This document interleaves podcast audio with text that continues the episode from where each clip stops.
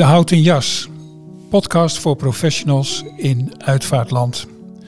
Een podcast van de Aprella Vie Academie, presentatie en gespreksleiding Aartmak. Welkom bij deze podcast. We gaan praten met twee mensen uit uitvaartland. Suzette Sanders en John Bres. Ehm, en waar we het over gaan hebben is over uitvaartland, over wat, wat daar gebeurt. Ehm, twee professionals uh, die daar al wat langer dan vandaag rondlopen. Dingen die opvallen, maar ook over henzelf. Uh, wat hen bezighoudt, boeit. Of ze veranderen in de loop der tijd. Dat doe je meestal wel als je een vak uitoefent en je wordt wat ouder. En je krijgt meer levenservaring. Um, we gaan het zien. En um, deze podcast is vooral bedoeld voor mensen die ook, zoals deze twee, en ik zelf min of meer ook, uh, hun werk vinden in uitvaartland. Dat uh, zijn met name natuurlijk ook uitvaartleiders of uitvaartbegeleiders. Maar het zijn ook allerlei aanverwante beroepen die er zijn. Mensen die werken op begraafplaatsen, in crematoria.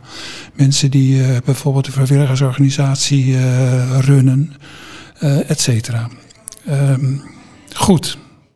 Ik ga jullie wat, uh, wat, wat profiel geven. Ik begin, zoals het netjes en, is en hoort, vind ik ook, met jou, Suzette. Um, hoe lang ben jij al bezig als uitvaartbegeleider? Als uitvaartbegeleider ben ik nu zo'n 4,5 jaar werkzaam. Ja. En um, ja, de opleiding heb ik een jaar daarvoor gedaan. Welke opleiding? Meander. In, Meander? Uh, ja, in Zwolle, Meander uitvaartopleidingen. En een tijdje in loondienst geweest bij een uitvaartorganisatie in Amstelveen. En um, ja, daar snel merkte ik wel dat ik dingen graag anders wilde doen. En toen ben ik um, iets van twee jaar geleden met Veerkracht Uitvaarten begonnen. Ja, want dat is de naam van je bedrijf, hè? Veerkracht. Ja. En waar zit dat ongeveer? Amsterdam. Amsterdam. Amsterdam ja. is groot. Heb je heel Amsterdam? Uh... Heel Amsterdam, het Gooi. Ik kom ook in Hilversum. Dus ik ben eigenlijk ja. landelijk inzetbaar. Liefst natuurlijk in mijn eigen regio, maar ik kom overal. Nou, dit, dit roept al gelijk een vraag op, maar die zal ik je zo stellen. Ik wil je eerst even meenemen naar John. Uh, John, hoe lang zit jij in het vak? John Bres. Vier en een half jaar ook. Ja. Um, een half jaar verbonden aan Monuta als participant. Uh, dat houdt in dat ik een aandelenpakket heb in Monuta Haarlem. En daar heb ik me ingekocht. En um, inmiddels is het uitgebreid naar Heemstede en Zandvoort. Zijn we groeiende. Uh, dus verbonden aan Monuta, maar wel als zelfstandig ondernemer. En uh, nu 4,5 jaar. En daarvoor, wat deed je toen? Daarvoor was ik trainer en coach. Um, en dan met name gericht op de gastvrijheid in de retail. Uh, dus aan winkelteams vertellen hoe ze gastvrij kunnen verkopen, hoe ze gastvrij moeten gedragen. Okay. En ik zie heel veel raakvlakken in, in mijn toenmalige vak en het vak van nu. Nou goed, ja. ik, ik ga er maar eventjes vertellen. Wat, ik kom zo bij jou, Suzette. Uh, jij ziet veel raakvlakken. Ja. Iemand anders misschien wel niet. Gastvrijheid, ik kan me er iets bij voorstellen. Ja, absoluut. Je bent ja. gastheer, gastvrouw. Ja. Nog meer? Uh, nou, ik denk, ik denk dat, dat dat gastheerschap en dat, of dat gastvrouwschap, dat dat uh, misschien wel 80% is van het vak. Omdat je altijd met mensen bezig bent. En het gaat erom dat je die mensen een goed gevoel geeft. Uh, in een heel verdrietige periode van, van hun leven. Dat je, ze, dat je ze aan de hand neemt. Uh, dat je oog hebt voor wat zij nodig hebben. Dat je uh, een antwoord kan geven op hun vragen. Uh, ook de vragen die niet gesteld worden. Dus je bent empathisch goed ontwikkeld? Ja, ik denk dat dat een vereist is om dit vak te mogen uitvoeren. Dus dat had je van jezelf al? Ja, ja dat zat er denk ik al wel uh, al, al van kinds af aan in. Ja. ja. Ook de nieuwsgierigheid naar mensen. Ja. ja. Kom, kom je uit een gezin waar, waarin dat ook uh, gecultiveerd werd? Niet per se. Ik heb het mezelf aangeleerd. Um, ik heb mezelf aangeleerd om nieuwsgierig te zijn naar wat mensen beweegt en wat mensen, um, ja, wat, wat mensen drijft om bepaalde keuzes te maken of om hun leven in te richten of noem maar op. Ik ja. um, ben heel erg in geïnteresseerd. Ik kom nog op, op terug. Uh, Suzette, net zei ik was eerst in, in loondienst bij een bedrijf en je bent zo aardig en beleefd om dat bedrijf niet te noemen. Dat maakt ook niet zo, dat is goed. Maar toen zei je, ik wou het anders doen. Wat, wat ben je anders gaan doen? Nou, het is niet zozeer dat ehm, de manier van werken me daar niet aansprak. Het was overigens Bouwens in Amstelveen. Dus dat, is niet een, niet een- dat staat ook op mijn website. Dat is een En, eh, bekende. absoluut, ja. En ik heb daar veel geleerd en met heel veel plezier gewerkt. Maar ik ben dit vak gaan uitoefenen omdat de mens voor mij centraal staat. En dat, ehm, dat is bij Bouwens absoluut ook zo. Alleen ehm, bedien je daar meerdere families tegelijk. En dat eh, vond ik lastig om eh, dan me volledig te focussen op een familie. Mhm. Ehm, en toen dacht ik, ja, als ik dat voor mezelf kan doen, dan hoef ik ook niet alleen met de menukaart van Bouwens, om het zo maar te zeggen, te werken. En dan kan ik me helemaal voegen naar een familie. Eh, en dat is de, een van de redenen dat ik voor mezelf ben begonnen, omdat ik dan eigenlijk gewoon ja, los ben van leveranciers, eh, me helemaal kan focussen op één familie en ehm, zelf kan kiezen welke, ja, hoeveel ik er tegelijk begeleid. Komt het dan ook voor, Suzette, dat mensen, een familie, iemand van een familie jou belt en dat je dan zegt van, je moet een andere vragen, ik kan, ik kan nu niet? Ja, ik heb het uiteindelijk nooit hoeven zeggen. Eh, ik heb wel eens één keer gehad dat een familie niet bij mij paste, had ik het idee. En dat was toen Maar ik dat nog weet je pas als je ook kennis gemaakt Nou ja, klopt. Toen was ik daar al op gesprek geweest. Toen werkte ik nog niet voor mezelf. Maar toen dacht ik van, zij worden niet gelukkig als zij het via deze organisatie doen. Dus toen heb ik hem bij iemand anders Ja. ondergebracht. Ja. Ja, en dat is me niet in dank afgenomen door mijn werkgever. Maar uiteindelijk eh, is de familie daar heel blij mee geweest. En dat is uiteindelijk wat voor mij centraal staat. En denk ik dan ook weer positief afstraalt op je organisatie. hey, Suzette, je hoorde net, net John iets zeggen over wat ik dan empathie noem. Ja. Heb jij ook, ook, ook een achtergrond waardoor, waarvan je kunt zeggen, eigenlijk hebben die, heeft dat mij geschikt gemaakt voor dit vak? Jazeker, ik werkte voordat ik de uitvaartbranche inging in het bankwezen. Dus ik werkte voor een Oh, me echt vermogensbeheerder. een Ja. Goed, goed begin. Ja, bij een vermogensbeheerder in Amsterdam ook. En daar was ik verantwoordelijk voor de sponsoring en evenementen. En eigenlijk is een uitvaart ook een evenement. En eh, dat is, ehm, het is inderdaad een hele hoop empathie. Maar wat mij betreft is het 80% is het eh, regelen en organiseren. Dat heb ik in mijn oude functie meegekregen. Maar ik miste op een gegeven moment de mens die daar centraal stond. Want ik dacht, ik kan hier niet meer een verschil maken. En dat kan ik nu wel. Die uitvaart, daar gaat het voor mij niet om, die uitvaart zelf. Het gaat mij om het hele de hele reis die je Ja. maakt met een familie. En eh, de uitvaart is mooi, dat is een kers, absoluut, op de taart. Maar ik vind dat hele, die reis en ja, er is een bepaalde cadans waar een familie doorheen gaat. En dat vind ik heel bijzonder. Je En maakt dat- met je handen een golfbeweging. Ja. Wat is dat? Wat betekent dat? ja, het is, ehm, het is een bepaalde, ehm, ja, hoe leg ik dat uit? Een bepaalde sfeer die er is ehm, op bepaalde momenten. En dat je gewoon voelt van, ze gaan nu hier doorheen. En dan hebben we dat stukje gehad. En dan gaan ze weer, en dat gaat up en down. En zo gaat het ook met verdriet en met rouw natuurlijk. Dat is niet een, een rechte lijn. En eh, ja, dat... Dat, dat maakt niet uit waar je in het land bent. Eh, dat is bijna altijd een, ja, Dus Suzette de, en John, John denk ik ook, het, het begeleiden, al organiseren van mensen naar het moment dat ze uiteindelijk op die ene dag afscheid nemen in een crematorium of op een begraafplaats. Dat, dat begeleiden van mensen daar naartoe, dat is het, het belangrijkste.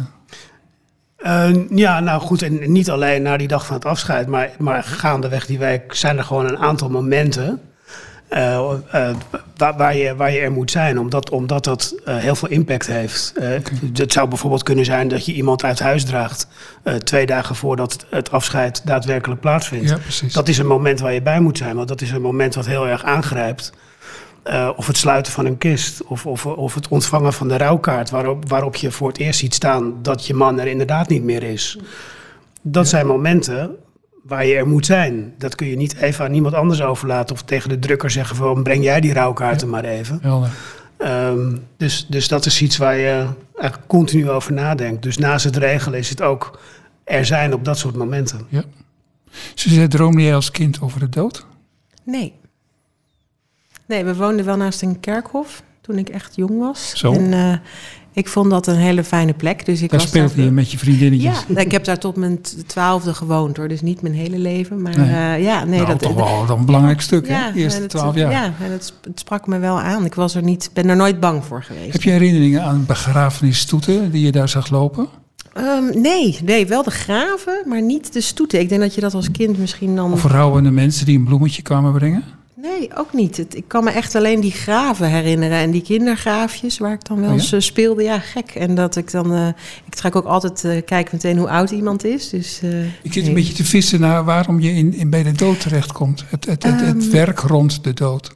Nou, dat was... Mijn vader is overleden. Toen hij... Uh, dat is ongeveer 12 jaar of 11 jaar geleden is dat geweest. Dus ik, toen was ik geen kind meer. Van, nee. Dus, maar dat heeft het voor mij wel aangewakkerd. Dat, uh, ja, dat we zijn daar... Ik zal niet zeggen verkeerd begeleid, maar had zeker op een andere manier gekund. En toen werd de interesse voor mij gewekt.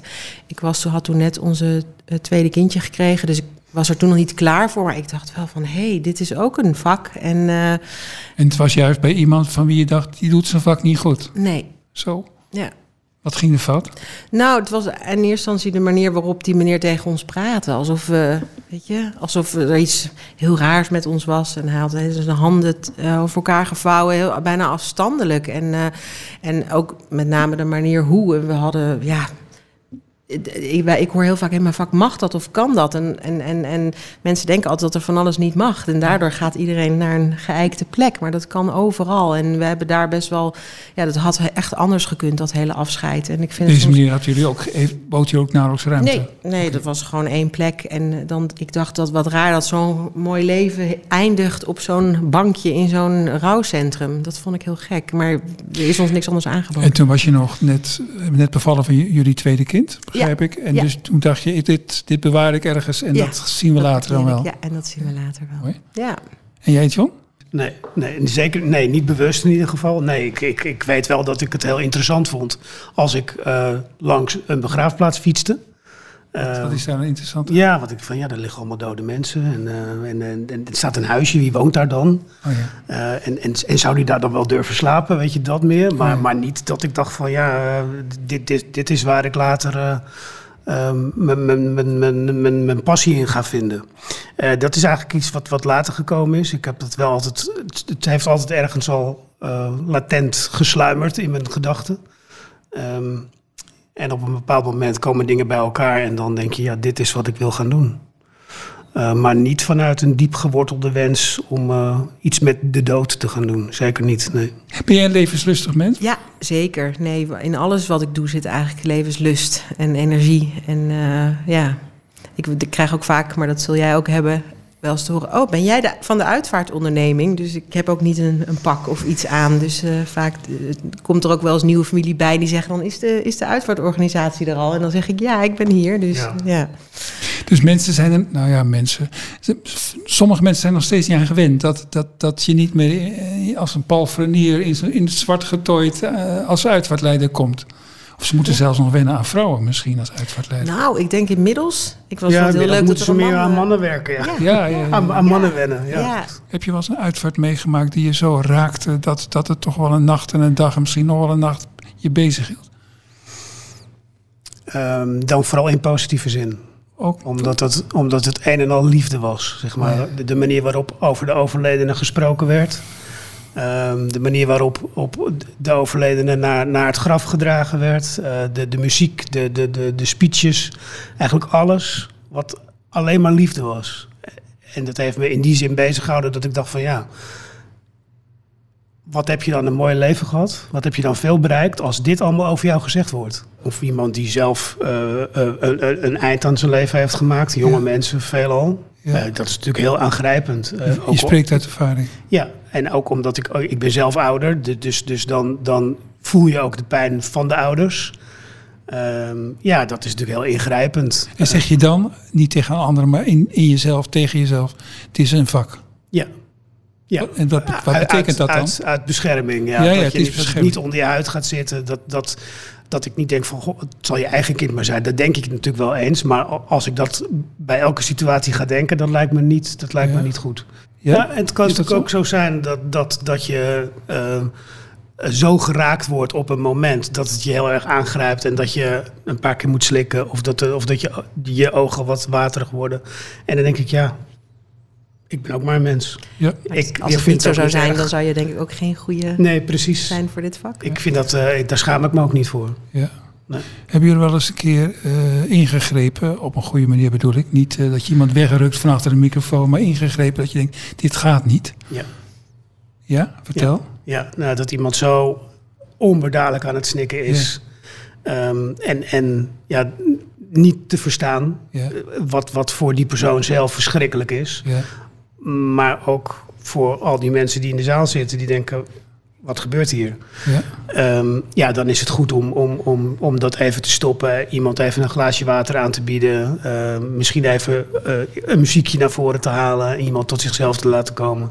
En het dan opnieuw te laten proberen. Heb je wel eens een tekst overgenomen? Zal ik het Ja. voor? Ja, Oké. maar dat spreek ik wel altijd eh, vooraf. ehm, Met de- met de opdrachtgever. mensen af. Ja, van, als dat gebeurt, dan ben ik er. Ja. Of als ze het zelf aangeven, dan kunnen we natuurlijk ook afstemmen dat er iemand anders uit de familie als backup eh eh, klaar staat. Ja. Ja, ja want ik, ik vind dat is ook, ook eh, eh, onze taak om daarin mee te denken. Ik zie je knikken, dat klopt hè? Jazeker. Ja, Ja. Wat, wat, wat voor kwaliteit zou je jezelf geven? Als, ik zie je dus voor je bij een uitvaart in het centrum. Wat is dan je, je belangrijkste kwaliteit, Suzette? Nou ja, dus misschien niet eens zozeer op die uitvaart, maar wel in de week ernaartoe. Wat je net Dus ook ik- zei, hè? Ja, en ehm, nou, ik ben een verbinder. Een gecamoufleerde verbinder ben ik. En dat is... Dat is interessant. ehm, wat is er gecamoufleerd aan? Nou, ik vind de term uitvaartleider klopt eigenlijk niet. Want dat suggereert dat je voorop loopt en dat je de leiding neemt. Mhm. Ik ben liever een gids. Dus ik, ik loop eigenlijk liever naast een beetje de mensen.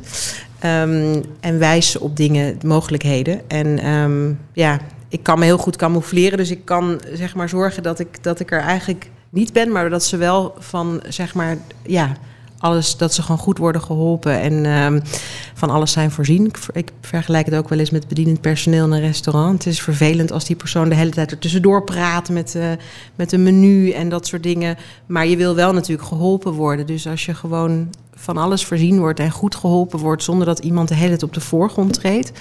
eh, ja, dat is naar mijn, dat is hoe ik werk. En dat is eh, ja, Mooi, een mooie omschrijving dan, gecamoufleerde. ja, verbinder. Verbinden. Dus, ja. Nou, je reikt ze dingen aan, ook niet te veel weer, want het aanbod is natuurlijk heel erg groot. Maar, ehm, Ja.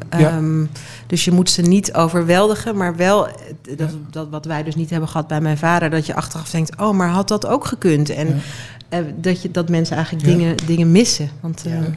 En, en, en dat, die balans vinden, eh, ja, die vind ik elke, elke, bij elke familie weer een uitdaging. Wat moet de familie doen om bij jou irritatie op te wekken? Dat, dat gebeurt niet zo snel. Ik heb twee pubers, dat scheelt. Eh, en ik denk altijd maar, het contact is altijd maar voor ongeveer een week. En dan kan je alles geven, zeker als je natuurlijk niet te veel families tegelijk begeleidt. Dus mensen kunnen bij mij echt heel wat maken, want ik kan al die energie geven. Omdat ik ook weet van, nou, op een gegeven moment is het... Is de uitvaart daar, die je weet, en dan is dat intensieve contact ook voorbij. Het komt niet vaak voor hoor, dat ik dat, dat, ik dat gevoel, dat ik echt naar die eindstreep. Met een eh, zucht van opluchting. Echt niet vaak. Ehm, en misschien als ik dan één ding moet noemen, als mensen echt hun afspraken niet nakomen. En dan heb ik het echt over kleine dingen zoals aanleveren van muziek. Ja. Weet je, dat, eh, dat, dat gebeurt wel dat ik dan echt nog tot s'avonds heel laat zit te monteren of dingen. En dat, ja, dat vergeef ik ze. Maar dat is wel iets wat ik soms lastig vind. Ja. Maar goed, dat hoort er echt bij. Dus, eh. En jij, ben jij, heb jij, heb je, ken je het korte lontje? Nee. Nee hè? Nee. Ik, heb, ik, ik kan het wel vervelend vinden als mensen ehm, ehm, nou ja, je onheus bejegenen. Dus dat is bijvoorbeeld zeggen van ja, maar jij hebt dit gezegd. Terwijl ik dan ervan overtuigd ben dat dat niet zo is. Ehm, dat vind ik dan wel vervelend, maar dat laat ik dan eigenlijk niet merken. Dan denk ik, oké, nou prima, we komen er wel uit. Ja. En, en dan is de uitvaart en dan, dan is dat hele intensieve contact weg. En dan Ja. daarna heb je misschien nog twee, drie keer contact. Ja. En dan appt dat zo langzaam weg. Ja, ik vind het nagesprek ook altijd heel mooi. Ik ga altijd op nagesprek en daar trek ik ook echt wel tijd voor uit. Dan, heb je ook, dan is er ook meer tijd, want Ja. die druk van, die, Ja. van de kaart en al dat soort dingen is er af. Dan komen ook wel echt de gesprekken. En ehm, ja, dat is ook heel waardevol. Mhm. De nagesprekken. Dus ehm, Mooi dat je dat doet. Dat doet volgens mij niet iedereen. Maar dat weet je niet. Ja, dat weet ik niet. Ik denk, het, ik denk veel eenpitters wel hoor. Dat, eh, of tenminste, voor mij is het heel belangrijk. Ook omdat er kunnen in die week natuurlijk ook dingen gaan leven waarvan families misschien niet zo blij zijn. En dan ondervang ik dat liever door daarover nog het gesprek aan te gaan. Dan Ik- dat ver- verwijs je wel eens door, Suzette? naar. Als, je dan, als de dingen gaan leven, dat is natuurlijk rond, rond de crisis die een dood is. eh, kan bij sommige mensen kan een oud trauma wakker worden. Of er kan een conflict in een familie dat altijd latent was ineens boven water komen. Eh, als je dat ziet en als jij daar ook mee te maken krijgt in een gesprek, zeg je dan van nou misschien is het verstandig als u eens een keer dus gaat praten erover. Of, Ehm, ja, je bedoelt middelaars voor. Ja. Ja, ja nee, zeker. Nee, absoluut. Ik heb niet, het is niet heel vaak. Ik heb er wel Nee, een paar, eh, maar dat, eh, ja, nee, absoluut. Ook rouwtherapeuten natuurlijk. Ja. Dat is ook eh, belangrijk, want dat is echt niet ons vak. En dat eh, zijn veel mensen die aan de opleiding beginnen, die denken dat het ook heel erg in de rouwtherapie zit. Maar dat Nee. is het dus absoluut niet. Maar nee, ik verwijs zeker door, ja. Jij, John? Ja, dat doe ik ook. We hebben natuurlijk in Haarlem de Stichting Nabestaande Zorg van Linda. Ja. Ehm, daar trek ik regelmatig mee op. Ehm, dus, dus als ik merk, en dat kan, dat kan in emotioneel, aan de emotionele kant zitten, maar ook gewoon aan de praktische kant. Ja. Als een man ineens alleen komt te staan en er was een traditionele rolverdeling, dan moet die meneer leren hoe hij zijn potje moet koken. En daar kan Linda een rol in spelen, tenminste de stichting van Linda. Dus, dus ik vind het heel belangrijk om mensen dan met elkaar in contact te brengen. Ehm, dus ja, daar zijn we wel mee bezig. En jij zei net over één, één pitters doen, doen met name die nagesproken, maar wij doen het als minuten zijnde ook. Eh, wij willen ook open over afscheid zijn. En dat is iets wat we. Dat gaat niet alleen over het afscheid, maar het gaat eigenlijk over het hele leven. Hè? Dat, je, dat, je van, dat, dat je vooraf misschien al nadenkt over. eh, en het er vooral met elkaar over hebt. Van hoe moet jouw afscheid eruit gaan zien? Ehm, en we proberen dat heel erg uit die taboesfeer te halen. Eh, door ze inderdaad vooraf, door vooraf mensen al alle mogelijkheden eh, te laten zien. Maar ook na een afscheid. Want dan is het, dan is het gewoon nog heel erg levend. En dan Ja. kun je er met mensen over praten van. En, en, en nu hebben we dit gehad, maar hoe gaat je eigen afscheid er eigenlijk uitzien? Ehm, zie, zien jullie ontwikkelingen in de uitvaartwereld die je goed doen? Het, het, de, de transparantie in het keuzeaanbod, dat, dat vergroot heel erg. En dat vind ik heel Echt positief. het eens uit. Nou, transparantie in de kosten. Dus eh, ehm, ja, mensen voelen zich vrijer om ook ehm, ja, verschillende kostenbegrotingen op te vragen of andere ondernemers te benaderen. Ehm, ik denk dat ondernemers ook wel transparanter zijn geworden in kosten eh, en eh, dat soort dingen. En het aanbod vergroot. Ehm, en dat komt ook doordat het gesprek over. Door corona is eigenlijk ook de dood. ehm, wat meer, of de vergankelijkheid eigenlijk eh, van de mens is wat meer aan het licht gekomen. Waardoor ja, dit, onze branche eigenlijk ook een beetje wat meer is uitgelicht. En, eh, en dat vergroot ook weer. Ja, ik denk dat dat voor families ook wel goed is. Dat dat daardoor transparanter wordt en dat het aanbod ook eh, vergroot wordt. Ja. Ik, ik zie jou knikken, John. Herken je dat? Ja, zeker wel. Ja. Dat, dat, dat, eh, nou, mensen weten ook dat er veel, steeds meer mogelijk is. Het een kopje koffie en een plakje cake, dat is al lang niet meer. Dat is langzamerhand wel doorgedrongen. Het hè? gebeurt nog steeds wel, Ja, maar, maar, maar eh, in 80% van de gevallen niet. Eh, dus, dus daar zie ik een hele grote ontwikkeling. Maar bijvoorbeeld ook, ook eh, eh, het natuurbegraven, wat nu heel erg in opkomst is. Oh, ja. Resomeren, waarover gesproken wordt. ja, er wordt over gesproken. Ja. Maar gebeurt het al? Nou ja, in Nederland niet, maar in andere delen van, het, van, van de wereld wel. Dus het komt eraan. dus het zit er gewoon aan te komen. Ja, dat is een kwestie van tijd. Ja, het moet nog goedgekeurd worden Ja. door, door de regering eigenlijk. Dus, eh, Dus de wet op de lijkbezorging moet worden aangepast daarvoor. Maar dan, dan denk ik dat het een, eh, een formaliteit is en dan zit het eraan te komen. Hebben jullie daar al gedachten over? De- wat, wat dat zou veranderen in de ceremonie? In de manier van afscheid nemen? Zet? Ja, nou met name in de aanloop er naartoe. Omdat, ehm, ik zal niet te technisch worden, maar ik heb toevallig heb ik me er wel goed over ingelezen. En het, het, het komt er eigenlijk op neer dat je zonder kleding of eigenlijk alleen met dierlijke eh, ehm, kleding zou je in die cabine moeten. Dus de opbaring wordt daardoor wel heel anders. Ja. want dat Ja. kan niet meer in gewone kleding, ehm, zoals katoenen kleding of, of synthetische. Dus iemand die gestorven is nog een keer zien, dat moet... Dat, Nou, dan moet eigenlijk iemand in een wade eigenlijk gewikkeld zijn met Ja. eh, ja. alleen eh, het gezicht eruit. Of, eh, of iemand moet ontdaan worden van de kleding vlak voordat ze geresomeerd worden. Dus er zitten wel wat eh, haken en ogen aan met betrekking tot de opbaring. Ja. Ja. Maar verder vind ik, het, ehm, vind ik het een hele positieve ontwikkeling. Want het is wel milieuvriendelijker dan eh, cremeren. Wat mij, wat mij opvalt ja. is dat mensen zo goed spreken bij uitvaarten. Ook, ook jongere generaties. En hoe, dat gemakkelijk dat gaat bijna. Wel, ja, de emoties, maar ze durven. Ik denk dat daar gewoon op scholen nu ook veel Ja, meer aandacht voor is. dat hè. werkt je- echt door, hè? Vroeger hadden wij een- eens in het jaar een keer een spreekbeurt waar je dan eh, nachten van wakker kon liggen. En nu is het, eh, ik, ik hoor het van vrienden die kleine kindjes op school hebben, die, die mogen elke week mogen ze voor de klas vertellen wat ze in het weekend gedaan hebben. En dan denk ik, ja, dat is wel hoe je leert spreken voor Exact. een groep. En ze zien zichzelf ook vaker op filmpjes Ja. dan dat wij dat zagen. Ja. En, en er is ook meer tijd hè, Ja. om voor te bereiden nu. Ja. Zes werkdagen en dan nog de weekends. Dus er is ook, mensen hebben ook meer tijd. En als je Ja. het als uitvaartondernemer goed plant. Ik zorg altijd dat die eerste dagen wat regeldingen zijn. En dat ze daarna gewoon nog echt een paar dagen over hebben om hun Ja. verhaal voor te bereiden. Zeker. Ja. Mooi.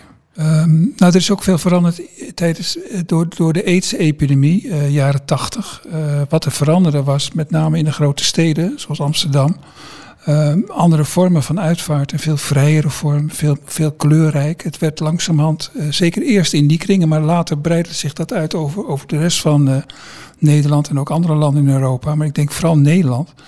Ehm, dat een uitvaart niet alleen gaat over de dood, maar ook over het leven. En, en dat het ook het vieren van het leven werd. En daar mochten ballonnen bij en waterfietsen en een kist midden op de stip van de arena. Denk aan André Hazes, et cetera, et cetera. Dus dat, dat, dus dat was een andere manier werd dat van denken die zich uit in allerlei veel kleurrijker vormen. Eh, en het zou kunnen dat de corona-epidemie, die nog maar net een einde is, dat hij de dood dichterbij heeft gebracht. Makkelijker om over te praten. We zijn het gevoel van, ja, we zijn kwetsbaar, we zijn sterfelijk. Ja, Klopt het? dat denk ik wel. Eh, en nu je het daarover hebt, denk ik dat daar, dat daar nog meer uit, uit, uit voortgevloeid is. Dat je, eh, we, we waren min of meer gedwongen om, om, om eh, afscheidsceremonies klein te houden.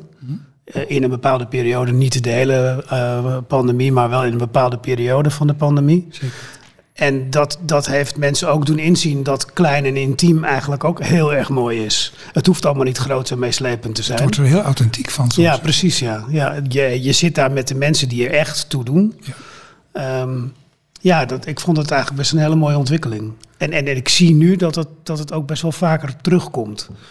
Dat mensen zeggen, ja, dat vond ik eigenlijk best heel prettig. Dat willen we nu voor oma ook weer. Ik heb nog, eh, nog in elk geval één vraag aan jullie allebei. Hebben jullie al nagedacht over je eigen uitvaart, Suzette, John? Eh, ja, zeker, ja. ja. Ja? Ik, wil, ik dacht dat ik voordat ik in dit vak stapte altijd gecremeerd wilde worden, omdat dat iedereen dat deed. Maar ik wil zeker begraven worden. En ik weet ook al op welke plek. Ligt daar een ervaring aan ten grondslag, dat je daar veranderd in bent? Ja. ja, ik vind het begraven aan zich een veel mooier proces. Ehm, de begrafenis zelf vind ik een heel eervol moment. Hm.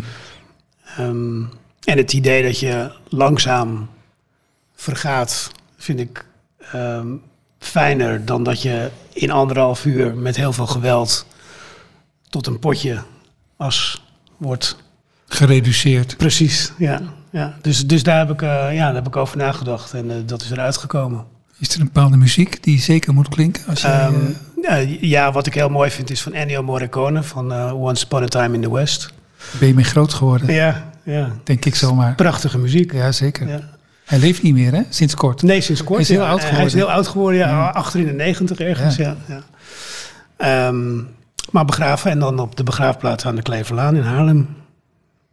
Dat die, dat is die mooie, ook een van de mooie oude. Ja.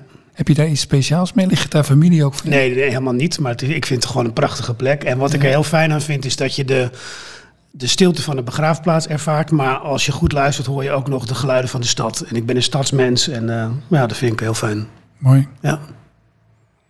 En jij, Suzette? Nou, het grappig, want bij mij is het dus precies andersom. Ik wilde altijd heel graag begraven worden. Ik vond het ook heel belangrijk dat mijn vader werd begraven, omdat we dan een plek zouden hebben. Dat waar mocht we- wel van die meneer, hè? Ja, dat mocht wel. En, eh, ehm, maar nadat mijn vader was overleden, ik heb heel vaak nog steeds dat ik denk, als het koud is, dat ik denk, dan ligt hij daar. En dat vind ik dan toch En dan vriest het weer. ja, precies. En dan ligt hij daar nog. Terwijl, ehm, ja, en zo'n. Ja, ik ben dus wel wat meer naar de cre- crematiekant gegaan. Ehm, omdat ik dat warm vind. En dan denk ik, ja, je komt als niks en je gaat ook eigenlijk weer. Dus dat, ja, dat spreekt me wel aan. En wat de uitvaart zelf betreft, heb ik eigenlijk meerdere versies. Want het ligt eraan wanneer ik kom te overlijden. Dus als mijn kinderen nog jong zijn, dan wil ik het wat meer op hun richten, het afscheid. En als ik zelf oud ben, dan kijk ik weer wat terug op een wat langer leven. Dus ik heb er nog niet zo over. Ik ben nog niet zo ver als. eh, Heb je, het, heb, je het, heb je het ook letterlijk opgeschreven? Nee, nee, de eerste opdracht bij Meander is wel dat je je eigen uitvaart moet eh, opstellen. En dat is Ja. best een pittige opdracht. Ben je Eh, net begonnen aan die opleiding, maar je gelijk al dat is doen, de hè? eerste opdracht, ja precies. Maar het is wel goed, want je gaat daardoor ook nadenken over je leven. En Ja. ja ik denk ook dat mensen die daar die niet ehm, over hun uitvaart kunnen of willen nadenken, dat er dan toch iets is in het dagelijks leven wat je misschien dwars zit. Want het is natuurlijk een terugblik op je leven, een uitvaart. En eh, ehm, ja, dat kan confronterend zijn. Dus uh, ja. Maar goed, maar verder, ja, qua invulling dus niet. Maar ik wil het wel ook klein, terwijl ik zelf iemand ben die het liefst alles groot en veel. maar door, nou, dus ook door, ja, de, door dat ik ben er tijdens corona achtergekomen dat zo'n intieme setting, dat dat eigenlijk met de mensen die er echt toe doen, um, dat dat heel fijn is.